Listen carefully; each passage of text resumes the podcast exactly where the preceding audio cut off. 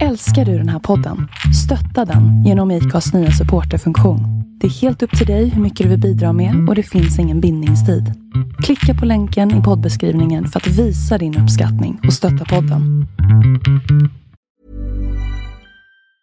Many of us have those stubborn pounds that seem impossible to lose, no matter how good we eat or how hard we work out. My solution is PlushCare. PlushCare is a leading telehealth provider with doctors who are there for you day and night to partner with you in your weight loss journey. They can prescribe FDA-approved weight loss medications like Wagovi and Zepbound for those who qualify.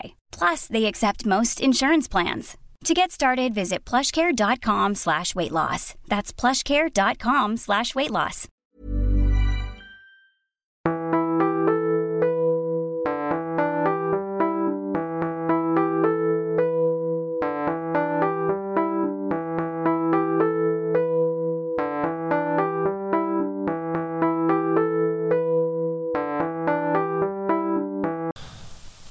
God kväll Peder. God kväll, god kväll. Hur är läget idag? Det är så bra. Jag har Ja. gått runt som en solstråle hela dagen. Solen har stått i zenit på alla sätt. Mm. Bortsett från att jag fick eh, skrapa bilen i morse och det satt som klister. Jag fick nästan inte bort det. Ja, Det var ju här. en riktig bit imorgon. Och man lurades ju för att titta ut och se en, en soluppgång tidigt på morgonen. Ja, Men det var friskt men det fint. satt som gammalt Karlssons klister på Eh, det gjorde det. det, gjorde det. Mm. Och jag hade i vanlig ordning eh, oerhört bråttom och körde iväg på två däck för att lämna barnen på vägen. Eh, I din lilla snygga Morris Minor. nej, nu ska jag berätta en sak. Min Mini Cooper Cub, den är faktiskt Ja, avyttrad. Jaha. Ja, det, alltså jag fick någon form av lite skam i kroppen när jag såg tre bilar på garageuppfarten. Och känner att Ja, det, i förstår. denna tid av hållbarhetstänk och medvetenhet så är det inte helt okej att ha så många bilar. Det ligger något i det. Eh, och i och med att jag har en ganska mittemellan stor SUV i alla fall. Som Kuppen var huvudbil. väl mer en leksak? Ja, det var ju en leksak. Men den är avyttrad. Eh, det är bara det vi kan göra ett avsnitt om. Jag ska, jag ska typ aldrig mer sälja en bil på Blocket. Jag är så otroligt trött på 98% av alla människor som hörde av sig. Ja, jag vet precis. Det var, alltså det var fruktansvärt. Mm. Ja, men det... Ja, ja, det är ditt fel. Ja, men du vet, Som ens det, tänkte tanken. Kommer du ihåg den här gamla helt underbara macken med Galenskaparna? Han som vill Ja, köpa hennes bil och sen så bara sår massa tvivel att det är fel på lamellerna och det är fel på det ena. Han ville bara komma över den billigt. Du vet, det är såna här dårar som hör av sig och hävdar fel på bilen utan att ha varit och titta på den och så börjar de pruta Ja. med mig. Ja. Nej men du vet den versionen var är känd för det där felet. Dö, dö, dö, dö. Så börjar de rabbla en massa grejer. Ah, jag bjuder så 25 000 under. Jag bara, Ja, det. fast det är ju inte ens aktuellt. Jag har precis haft inne den för besiktning. Den är top notch. Nej, nej, nej. Liksom börjar de så här försöka övertyga mig att det är fel på min bil som precis har Ja. kommit från en auktoriserad verkstad. Genomgången och klar. Mm. Och man blir helt tokig. Och det var ju inte en, det var ju alltså 20 sådana däcksparkare som hör av sig utan att titta på bilen och ska börja pruta och komma med argument. Jag bara, men... Ja. Jag slutade Men ring svara. inte då, för i helvete. Nej, jag, lämnade inte ut mitt nummer. Ja. Aldrig i livet. Det gjorde jag bara till de som verkar seriösa och det var ju typ en och det var hon som köpte den. Det är bra att du säger hon också. Ja, men hon var Det säger ju en supertrevlig. del. Ja, Ja. Det är bara snubbar som håller på med det där. ah, jag blev så trött på det. Däcksparkandet. Ja, det är bara att glömma. Ja, men det var inte det vi skulle prata om. Nåja. Nej. Eh, Vi konstaterade ju sist att förra avsnittet, som vi har fått mycket feedback på, var väldigt uppskattat. Det tackar vi för. Mm. Eh, Det var ju vintage och second hand. Och hur mycket vi än pratade om det och vred och vände på det så kände vi att vi blev inte riktigt klara. Så att vi, ta, vi tar vid där vi slutar och fortsätter tänkte vi idag. Ja. Jag tror att vi får skynda oss innan jag dör av blyförgiftning. För att jag slet just upp en god flaska Chablis Premier Cru från 2001. Härlig flaska. Men eh, jag skar mig på blykapsylen eh, kapsylen där eh, i tummen. Och det är ju inte en helt kä- okänd man från dina, exakt från dina trakter som gjorde detsamma för Jag 100 skulle år precis komma till det. Är det sant eller är det en myt? Eller var det Det är klart det är slottsinnehavaren sant. Som skar sig på en champagnekork, en bly... Ja. Och vilket slott talar de då? samma sak Sö- och jag känner hur det börjar pulsera i tummen. söder om Kungsbacka. Ja. Är det ett Tudor-slott? Eller är jag helt ute och cyklar? Nej, det har du helt rätt i. Fast neo-Tudor. Det Neo-Tudor. fanns inga Tudors här i, Nej.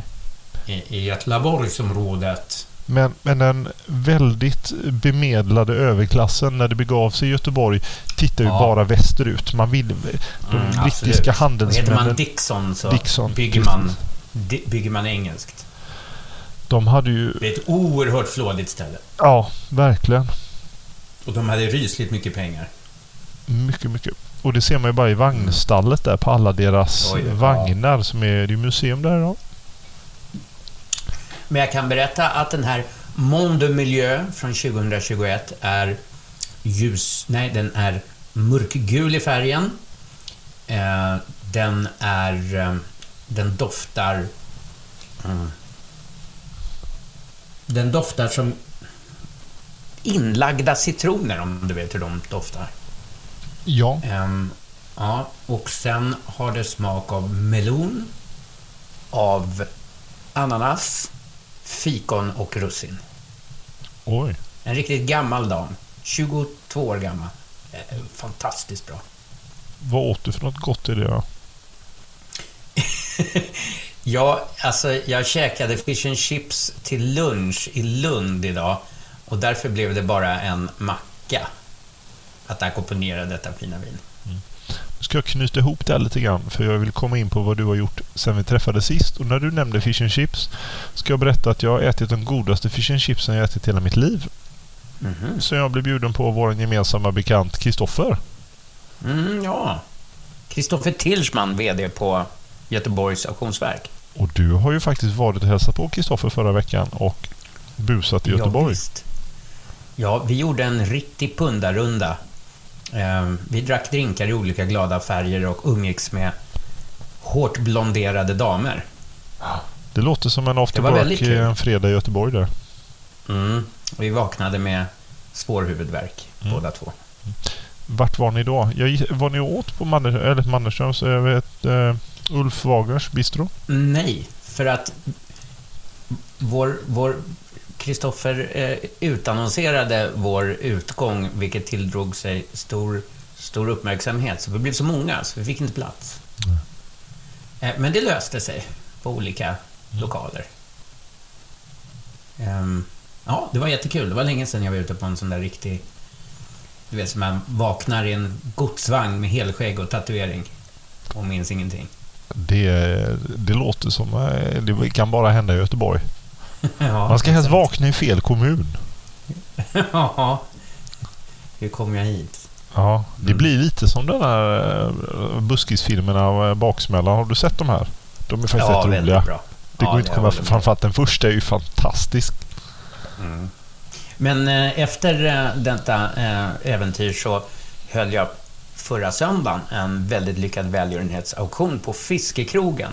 Mm. Och Fiskekrogen är så fantastiskt jädra bra. Och vi höll en eh, auktion där vi samlade in pengar till Jontefonden. Vi drog in en miljon någonting i den stilen. Eh, och eh, hela det rika Göteborg var där.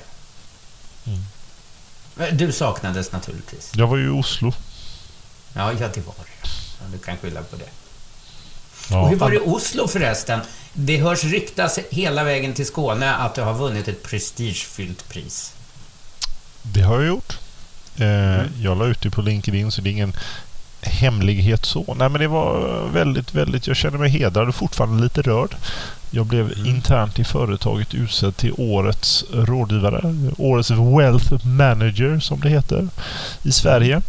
Och det är såklart eh, väldigt hedrande eftersom jobbet betyder mycket för mig och jag brinner för det jag gör och får bekräftelse där. Då känner man ju sig både rörd, glad och stolt som en tupp.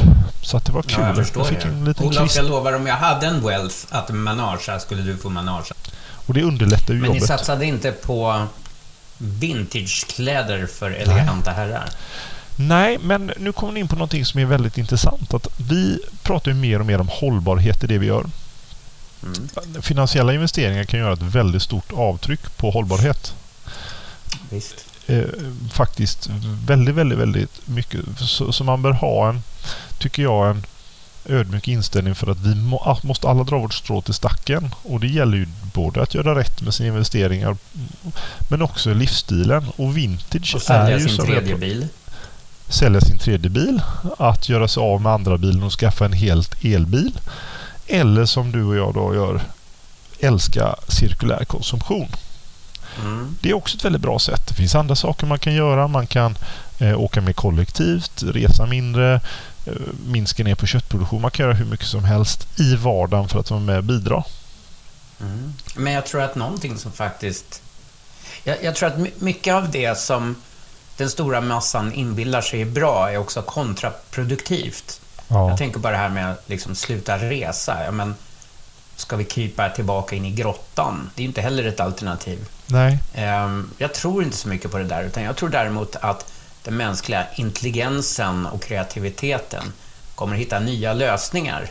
Men att vi liksom ska ha någon, något betungande samvete över våra axlar och inte våga sticka på en mässa i Köpenhamn. Det tror jag är dumt.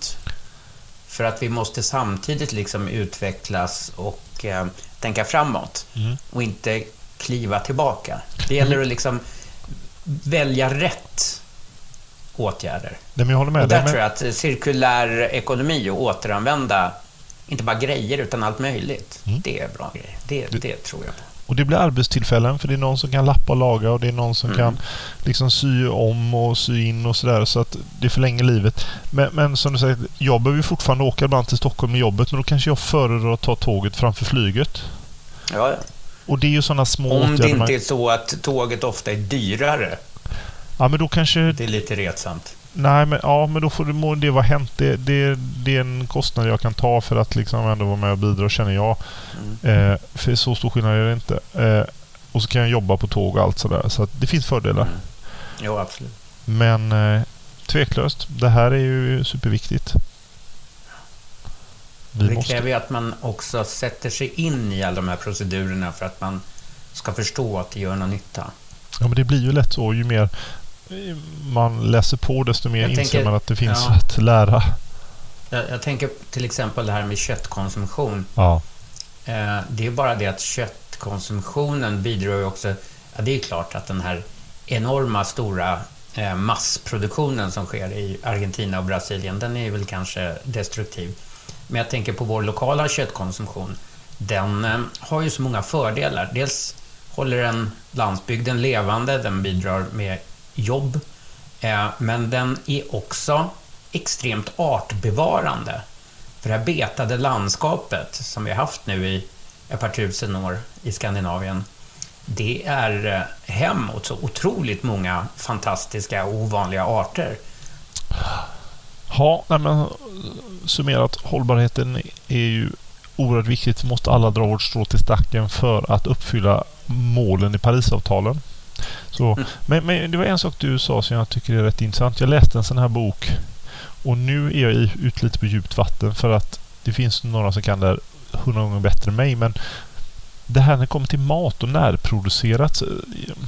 Jag läste en artikel om det här och det här är ganska intressant att enligt artikelförfattaren så var det här, det här är ju lite utav en sån här övre medelklass beteende i storstäderna där man berättar om att man äter ekologiskt och närproducerat för att skryta mm. för sina grannar att man kan och, och faktiskt gör ja, det. Visst. Men alltså, om man verkligen hårdrar det så ska man ju Det är ju inte närproducerat i sig för att man ska ju... Det kan ju vara bättre att äta majs från ett land där det är väldigt gynnsamt att odla majs. Där det går åt väldigt lite energi och så vidare. Och även om de åker containerbåt över en, en stort hav och landar här så kanske det ändå netto är bättre ur ett mm. Eh, liksom, miljöperspektiv än att vi här uppe i den kalla karga Norden skulle börja odla mangos som vi inte överhuvudtaget har någon förutsättning av att odla. Då kanske det är bättre att importera det från ett land där det går åt Ja. väldigt lite insats, energi och Jo, påverkan att skapa den Jo, visst. produkten. Och så är det inte så det många som kommer till ett tänker. mantra som jag har. Det, det är väldigt lätt att ha åsikter utan att ha insikter. Ja, men lite så. Och jag tror Man att börjar man skrapa på insikterna först. ytan sådär så är det liksom närproducerat i all ära. Men vad är det egentligen? Absolut.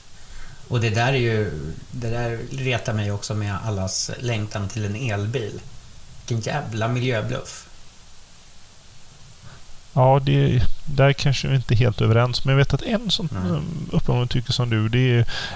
Ja, det finns ju världsledare som, som inte riktigt har köpt den här. Eh, Men jag tror att det är en poäng. Över tid så är det ju den omställning vi måste göra. Jo, visst. Visst. Men sen så finns Men, det liksom, eh, grottar man ner i Det det. kostar Alltså, enormt. det kostar ju att alltså att göra den och batterier och liksom energi i det. Ja, visst. Det är katastrof. men Ja, ja. Men det var inte det vi skulle prata om. nej, vi skulle nej för bövelen. Det här blir görtråkigt. Vi skulle prata vintage. mode. Ja. Och det vi skulle prata om var egentligen, så jag skickade med en uppmaning det sista jag gjorde tror jag i förra avsnittet att vi skulle tänka till och lyfta fram våra största fynd. Mm. Jag, Kanske vi också skulle be våra lyssnare att skicka lite feedback. Och be dem att, eh, att eh, på vår, eh, vårt lilla Instagramkonto skicka in ett tips på sina Mm. bästa fynd. mycket bra. Och kanske kan, var de gjorde dem också. kan vi lyfta fram när jag började fundera på det här så kom jag ganska snabbt fram till att det finns två kategorier när vi pratar det här. Och det ena är ju egentligen eh, fynd, samtida fynd. Och sen så Mm. finns det det unika och vintage. För när jag valde ut fyra saker som jag tänkte de ska jag nämna för dig idag och, och lyssnarna och prata om. Ja. Så var det liksom så här att den första jag kom att tänka på var en sak som jag köpte i fjol. Som, det är ju egentligen inte ett dugg skojigt och det är inte särskilt billigt. Men jag tar det ändå som ett exempel för Ta en produkt. Jag ville väldigt gärna köpa ett par nya Aron Williams-kängor för jag hade slitit ut mina gamla. Mm. De har hållit i 12-13 år. Eh, och jag började inse att sen, eller mer, 15 år var det nog sen jag köpte dem eller mer. Och helt Läder eller mocka? Eh, eh, eller i läder, brunt läder. Ja. ja. Mm. Ja, och då insåg jag att det här McDonalds-indexet, eller vad- ska man kalla? Eh, Big Mac-indexet, inflation. Mina, priset på ett par nya Aron Williams har mer än fördubblats sedan jag köpte mina gamla. Uff. Och jag fick en chock när jag gick in på, jag tror Vad kostar de nu för tiden? 4 och 5. Mm. Vet, första gången någonsin jag köpte ett par, då var det från en snubbe i Australien som drev en friluftsbutik på nätet. Han hette Barry. Då gav jag 1 och Mm. 7. Ja, det skulle jag kunna tänka mig. Det tyckte jag var jättetoppen. Och det var ju så Mm. roligt för Aron Williams kan jag prata ett helt avsnitt om. För det är så kul att det var ju en del av den här uniformen som den övre medelklassen med, med eh, ambitioner i Göteborg bar för 20 år sedan. Jo, visst. Du, Kanske fortfarande. Ja, kanske fortfarande. Men det var liksom så, man visste liksom att det var, du hade en barberjacka, helt sån här mattlaserad quiltad historia. Ja. Var du lite yngre hade du jeans, var du lite äldre så hade du manchester eller mollskinnsbyxor. Och så hade du Aron Williams boots, en Oxford-skjorta och en Rolex eh, Submarine-klocka. Det Ja, var liksom visst. uniformen som visade att medlem i klubben. ja. Alla såg ut så. Eh, jag, jag var på en otroligt bra vinresa i eh, Australien. Och eh, alla vinproducenter jag träffade var ett, män. Två, medelålders. Eh, tre, hade rutiga skjortor. Eh, fyra, hade beigea slacks. Eh, fem, eh, cowboyhatt eller eh, en, en lite bredbrättad Stetson ska jag säga. Inte cowboyhatt utan en, en lite mer elegantare Stetson. Och alla utan undantag hade Williams boots. Mm. Det är det jag har fått höra också mina kompisar i Australien. De fnissar ju lite när jag har frågat om de kan hjälpa mig att köpa bootsen Mm. lokalt för jag tänker att det är billigare. Och för dem är det som, i alla fall de som bor i storstäderna i Australien, i Sydney och Melbourne och så här, de fnissar ju lite så. Det är ju liksom lantisar som har Varför samma här. skulle jag vilja ha det? Ja, men det är verkligen sådär. Och så vet de inte att vi dårar här uppe i kalla Norden, det är liksom en sån här riktig klassmarkör. Mm.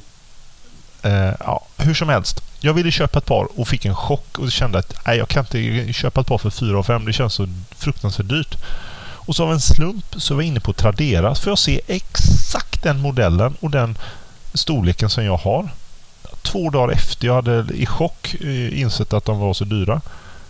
Och då var det ett par som var använda en eller två gånger men skavde på hälen så säljaren sålde dem. Så de var i nyskick. Perfekt. 1900 kronor. Ja, vad bra. Och då är det liksom så här.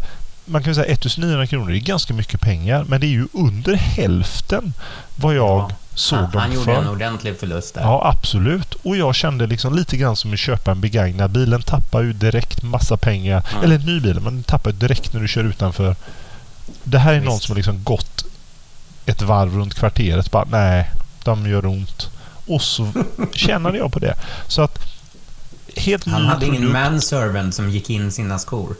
Ja, men lite så.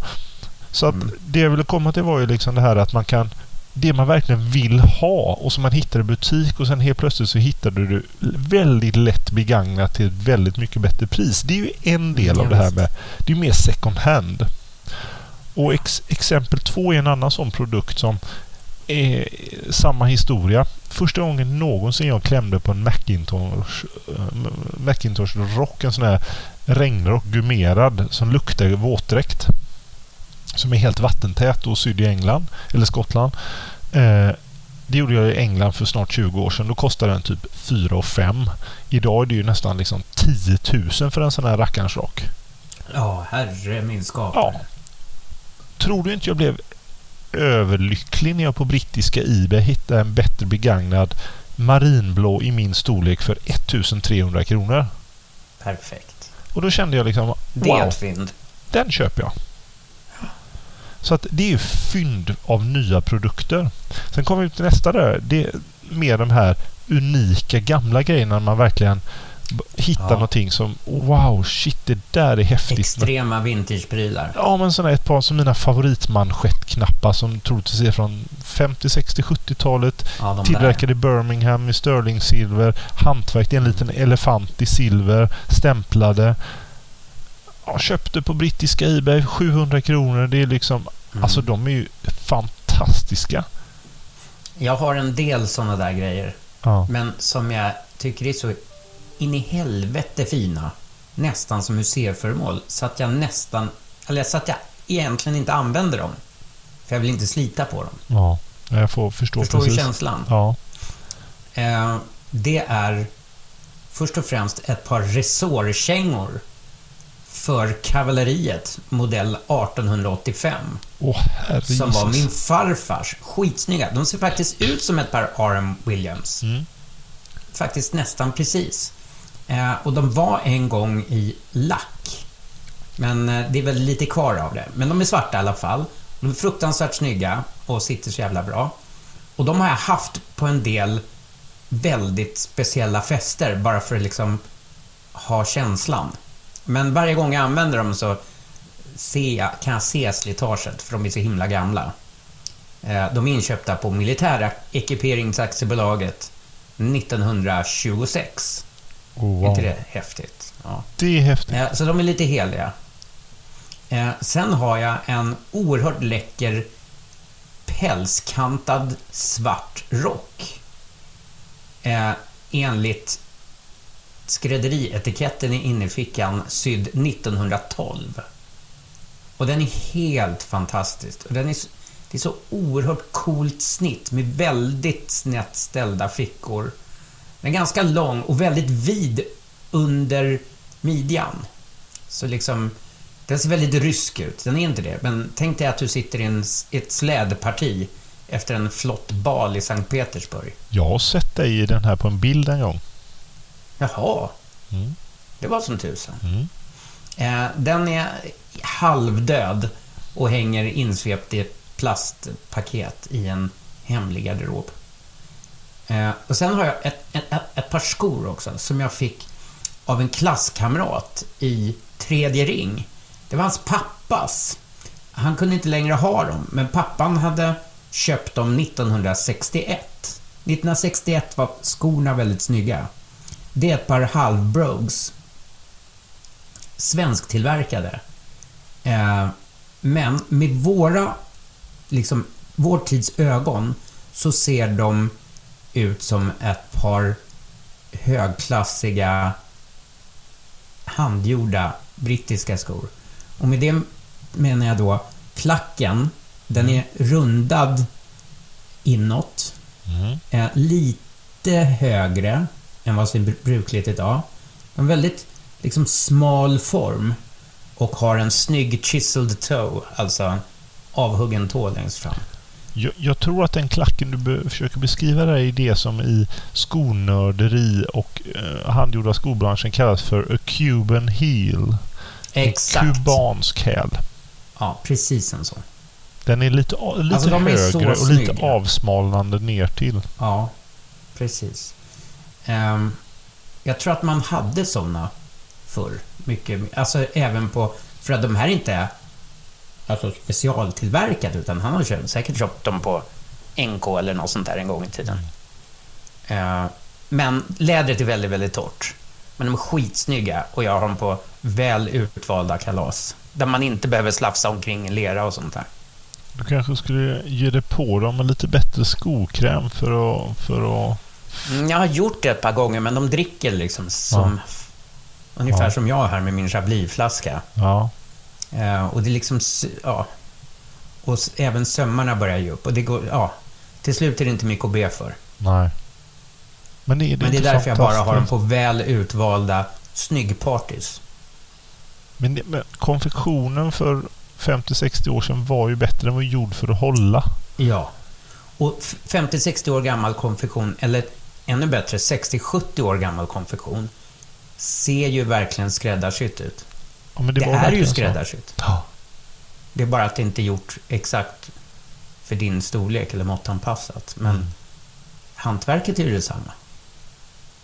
Nej, men det, sådana saker är ju, nu har du fått det och ärvt och sådär, men sådana saker kan man ju hitta i bra vintagebutiker och det är ju det roliga ja, med. För det är ju helt unikt, det vet du att ingen annan har. Det andra jag pratar om hittills, det är ju lite mer så här fyndgrejer där man får ett väldigt bra mm. pris. Eh, och för mig så har det inneburit att jag kunnat köpa väldigt många roliga grejer som hade jag köpt dem hängandes i butik så hade det ju blivit väldigt få som man haft råd att köpa. Så att är man lite omsökt kring sig så kan man göra fynd. Men jag tycker det du är inne på där är väldigt roligt för det blir verkligen helt unikt.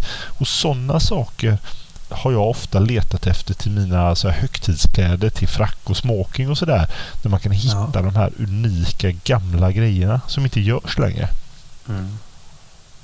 Jag har säkert skrutit om det, apropå det, tidigare. Men jag har ju Torsten Krygers frackväst.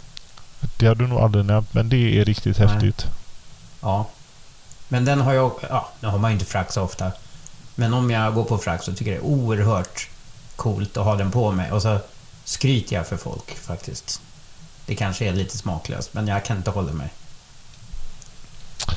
Då var vi åter efter en berömd paus och spar, nedsparning i molnet. Jag kom på min fjärde sak här den är någonstans mitt emellan de här två kategorierna jag nämnde. Och det är ju när man söker någonting väldigt unikt som inte finns längre. Och mm. här är en lite solskenshistoria. Eh, när jag studerade till jurist för mer än, ja det är ju 20 år sedan nu. Så jobbade jag extra på NK för Alf Lauren. Och jag tror det här kan ha varit, jag kan inte säga exakt på året, men säg att det är 2002, 2003 kanske. 2003. Mm. Så lanserade Polo Ralph Lauren som jag jobbade för en höstkollektion som gick... De hade olika teman och namn varenda gång. Och den här gick under namnet New Canaan. Och det är en ort i Connecticut upp längs kusten som är väldigt liksom så New England. Mm. Och jag kan säga att det här är den bästa kollektionen de har lanserat i hela sitt liv. Den var helt mm. magisk. Det fanns, jag ville köpa allting och det hade jag inte råd med även om jag fick lite rabatt som anställd. Det var, allt var magiskt. Men framförallt hade de några stickade tröjor som var, ja det var det bästa jag sett. Lite Ferrile-tröjor, lite... Och så var det två stycken helt magiska lammullströjor. Varav den som var randiga, de hade en botten. Den ena var ma marinblå lammull, rundhalsad och sen hade den ganska klörta tunna streck på tvären över hela tröjan. i Mhm. Gult, rött eh, och grönt tror jag. Och jag köpte både den blåa och den orangea eh, botten och slet dem med hälsan och använde dem hur mycket som helst. Eh, och till slut så liksom en ulltröja man använder mycket den blir utsliten på ärmarna. Mm. Och Ja. den förpassades till evigheten. Och jag blev alltså ledsen för att det är, liksom det är fortfarande den snyggaste lammullströjan jag haft. Mm. Och det här är ju som sagt nästan 20 år sedan. Eller det är nog 20 år sedan. Och för ungefär 10 år sedan så kände jag liksom att nej, jag saknar min tröja. Så, så jag la en kväll på amerikanska Ebay där man kan framförallt fynda väldigt mycket Ralph Lauren-prylar i USA. Mm. Och jag tror säkert jag satt två och en halv timme och bara scrollade och letade. Och sen helt plötsligt bara, men där är ju min tröja i storlek large. Knappt använd, bättre begagnad, 38 dollar. Ja, Den, kalas. alltså det, och bara, ja, lyckan var gjord. Det var bara att köpa hem den. Och jag har den kvar så då hade du några år till med din kära Den tröja? ligger här hemma. Den är inte utsliten än. Ja, för jag har inte där. använt den riktigt lika mycket. För jag vill inte slita ut den. Jag har en kvar. Nej, ja, ja, men där är vi ju igen. Man vill inte slita. Jag använder den så här kanske en gång i månaden och så, så här myser jag lite så lägger jag tillbaka den. Och jag plastar in den i en påse och knyter ihop den innan jag lägger den i Ja, byrån. För den får inte bli maläten. För jag kommer aldrig Mm. kunna hitta den igen. Du kan ju också för säkerhets skull lägga in den i frysen efter att ha haft den. Grejen är att jag lägger in grejer i frysen då och då när jag ser ibland att, för vi bor ju liksom tyvärr i källaren så ser man ibland de här vita spåren efter att det har varit någon Mm. pälsängel där och härjat. Och då blir jag Och så snaskat. nojig så då fryser jag in allting. Då går jag ut i garaget till vår reservfrys Ja, eh, och fryser dem i påsar för att försäkra mig att de är verkligen Ja, jag stendör. förstår. jag har så mycket fasaner och vildsvin i min reservfrys att det får inte plats några tröjor. Ja. Jag har ju två då. När vi byggde om köket så istället för att slänga då återigen cirkulärt och, och hållbart så sparade jag frysen och kylen och ställde i garaget. Kylen är, Mm. går ju åt bara till alkohol. Ja, ja det, men det är ju bra att ha. Det är jättebra att ha. Då kan ställa in den har på du din fina craft beer där i? Ja, exakt. Jag har ett helt Mm. kylskåp fullt med öl. Och vita viner. Kan jag ha ungefär samma temperatur på. Ja. Och så frysen då, där vi har eh, också lite sådär. Ibland får vi lite kött och annat från jakt som man lägger ner där. Och då infrusna tröjor. Eh, och polotröjor lite strumpor och annat i ull. Ja. För att säkra dem från ohyra. Så, att, Ja. så är det. Klokt. Man vill ju inte slänga. Nej. Så att, eh, jag upptäckte faktiskt ett malhål på mina favoritbyxor för ett tag sedan, eller pälsängelhål. Men då gick jag till skräddaren så fick han fint, fint, fint, fint eh, sätta igen det. Du kunde knappt se att det varit ett hål där. Ja, det där är en stor konst. Mm. Det är en konst. Det Det tar få väldigt lång tid. Kan. Han sa att han satt över en timme och bara liksom fint, fint, fint, fint, fint stoppade det. Ja. Och du kan alltså... Fördelen med att det är ett par flanellbyxor för de är ju i, till arten lite spräckliga. Eh, Ja, så det är lätt att dölja också. Men det är definitivt ett hantverk och konst. Mm. Men man var bättre på det generellt för. Stoppa strumpor, det blev hål. Man slängde oj, oj. dem inte. Idag slänger folk saker det går hål på. De lagar inte. På Livrustkammaren finns ju Gustav IIIs eh, eh, kalasbyxor, skulle jag nästan kalla dem. Men långa silkesstrumpor som han hade den där oturliga kvällen på maskeradbalen på Operan 1792.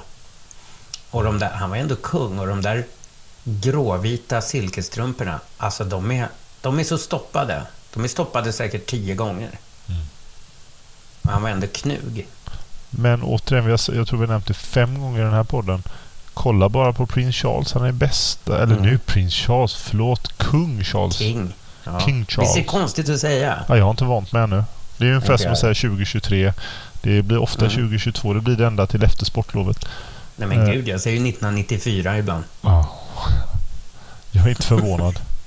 Nej. Men han är ju extremt duktig. Synar man i sömmarna så är hans skor de är lite krackelerade i sömmarna. Hans gamla John Lobb, som vi misstänker är Ja. John Lobb i alla fall. Mm. Eh, och, och de skräddarsydda kostymerna, de är lappade och fixade. Och det är väl helt fantastiskt. Han har bara kunnat slänga och gå till en skräddarsy på nytt. Men han gör inte det. Han tar ansvar för det. Och därför är han ju också en helt fantastisk förebild när det kommer till just skrädderi, hållbarhet.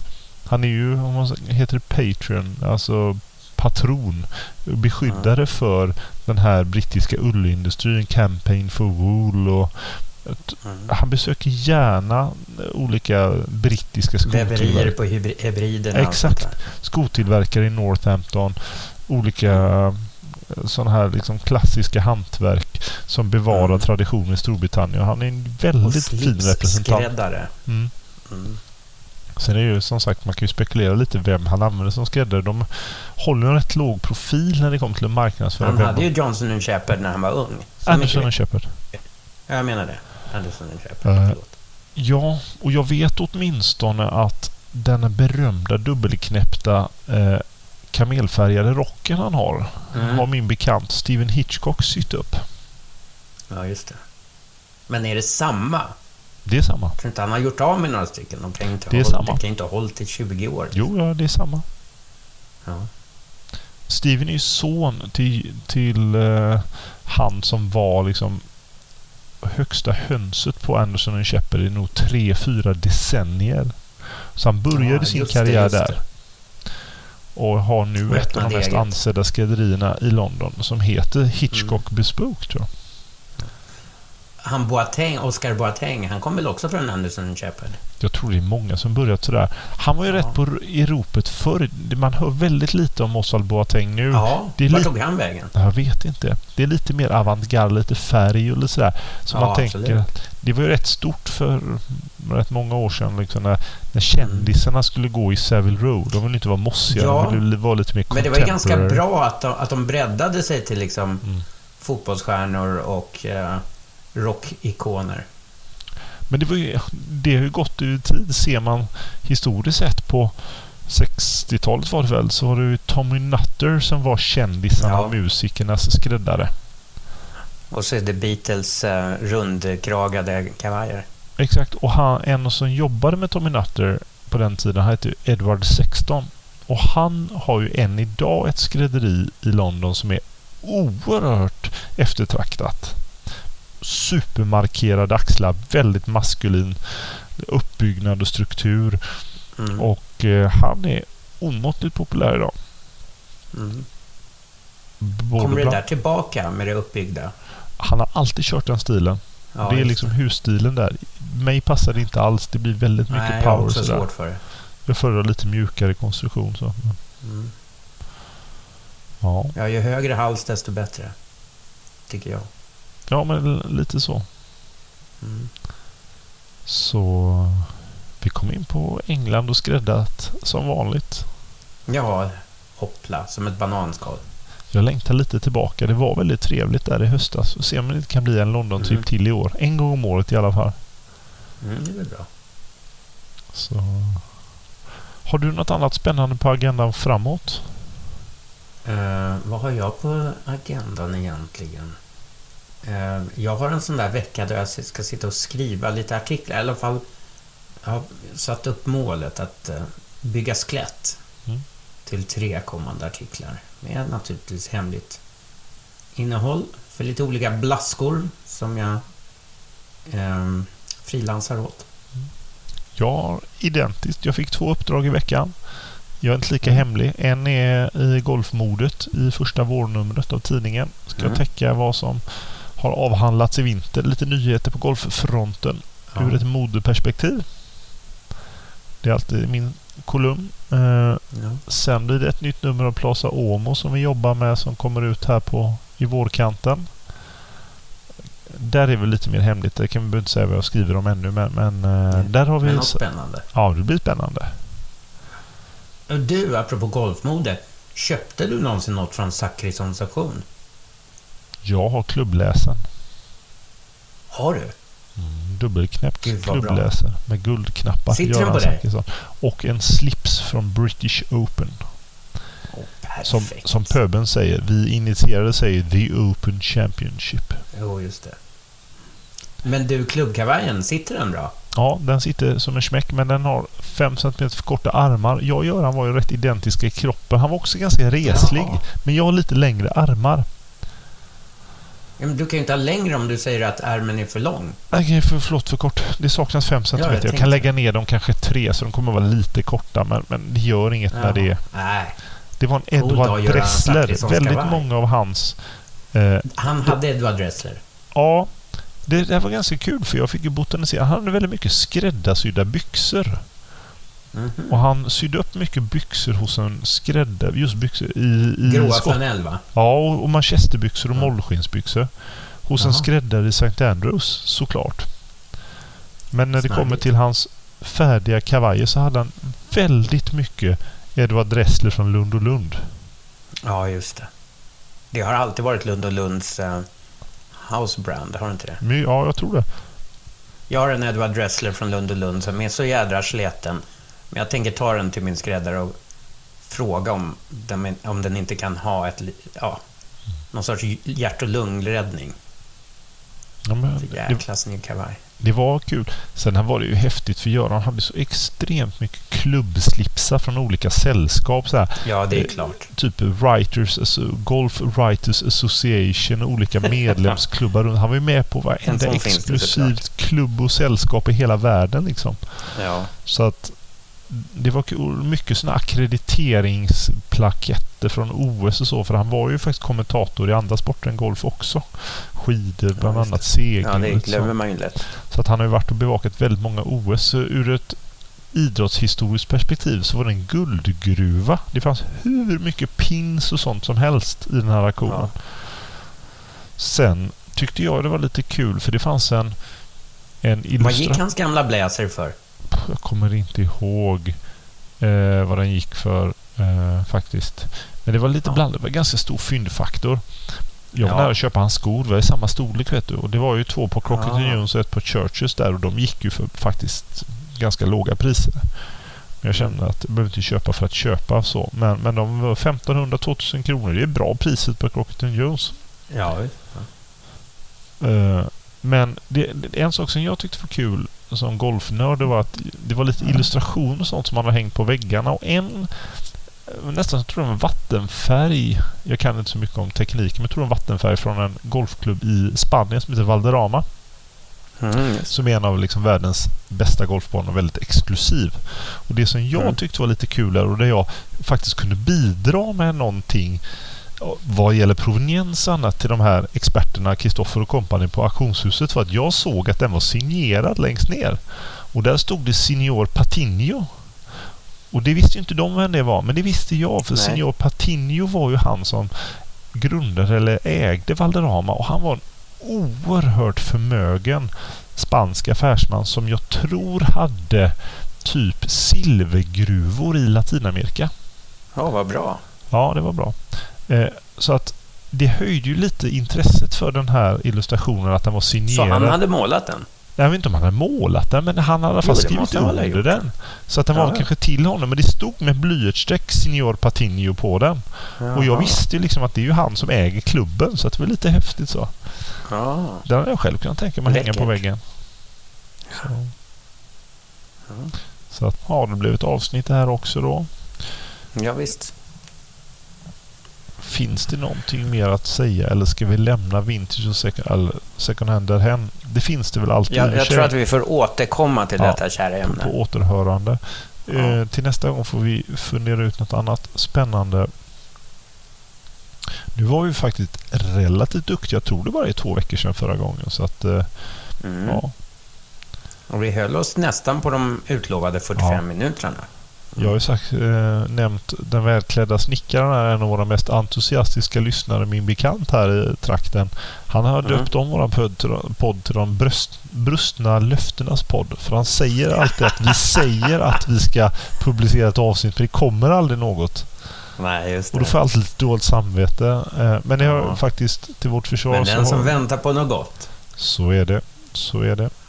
Eh, men vi gör ett försök att inom två veckor eh, Ja, komma ut i etern. Och har ni önskemål, förslag på ämnen, frågor så DMa ja oss låt oss veta. Instagram. så gör vi ett försök och skicka bilder på era bästa eh, vintage och second hand-fynd så lägger vi ut bilder på några. Jag gör det. Och vår Instagram är såklart Snobbpodden. Mycket lätt. Precis. Olof, eh, jag tar en sista klunk av min fina gamla gula chablis och önskar dig en god natt. Och eh, tackar alla våra lyssnare för att ni hänger med. Detsamma. Hej! Imagine the softest sheets you've ever felt. Now imagine them getting even softer over time. That's what you'll feel with Bowl and Branch's organic cotton sheets. In a recent customer survey, 96% replied that Bowl and Branch sheets get softer with every wash. Start getting your best night's sleep in these sheets that get softer and softer for years to come. Try their sheets with a 30-night guarantee. Plus, get 15% off your first order at bowlandbranch.com. Code BUTTERY. Exclusions apply. See site for details.